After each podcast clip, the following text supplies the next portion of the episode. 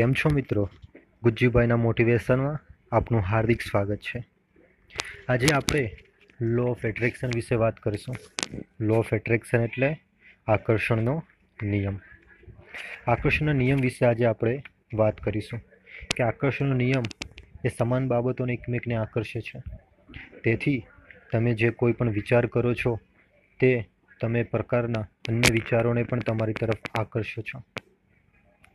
વિચારો એક ચુંબકીય શક્તિ ધરાવે છે અને વિચારોની એક ચોક્કસ ફ્રિકવન્સી હોય છે.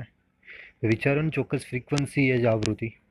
તમે તમારા મનમાં જે પણ કંઈ વિચારો છો, તે તમે બ્રહ્માંડમાં ફેલાવો છો અને તે અસરકારક બનીને તેટલી શક્તિશાળી ફ્રિકવન્સીથી અન્ય બાબતોને આકર્ષે છે.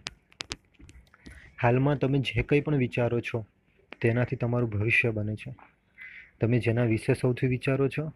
અથવા તો જેના પર સૌથી વધુ ધ્યાન કેન્દ્રિત કરે છો? તેવું તમારું જીવન બને છે. પેલું કહેવાય છે ને કે આપ જેસા સોચતે હો કहीं ના કहीं આપ વેસે હી બન જાતે હો. યસ, હા, એક્ઝેક્ટલી એના જેવું છે. તમારા વિચારો એ વસ્તુ બની જશે. અને તમારા વિચારો એ બ્રહ્માંડમાં પ્રસરાશે. જો તમે સારું વિચારી રહ્યા છો, હેપીનેસ, ખુશીનું વિચારી રહ્યા છો, તો તમને ચારે બાજુથી ખુશી મળશે. જો તમે હતાશા અને દુઃખના અભિગમની અંદર છો, તો તમને ચારો બાજુથી દુઃખ, હતાશા પ્રેરિત કરશે. ઘણીવાર તમને આવા અનુભવ થયા હશે જીવનમાં.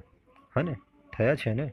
ઓફકોર્સ તો રહસ્ય એ એવું કહેવા માંગે છે કે જીવનમાં તમે જેવું વિચારો છો, તેવું તમે બની જાઓ છો, તેવું તમારા જીવનમાં બને છે. તેવી ઘટનાને તમે પ્રેરિત કરો છો તે પછી એ સારી હોય યા તો ખોટી હોય. તે ચોક્કસ તમને સામે ગુરુત્વાકર્ષણ બળના નિયમની જેમ, ન્યૂટનના થર્ડ નિયમની જેમ, તમને સામે એક્શનનું રિએક્શન સોએ સો ટકા આપે છે.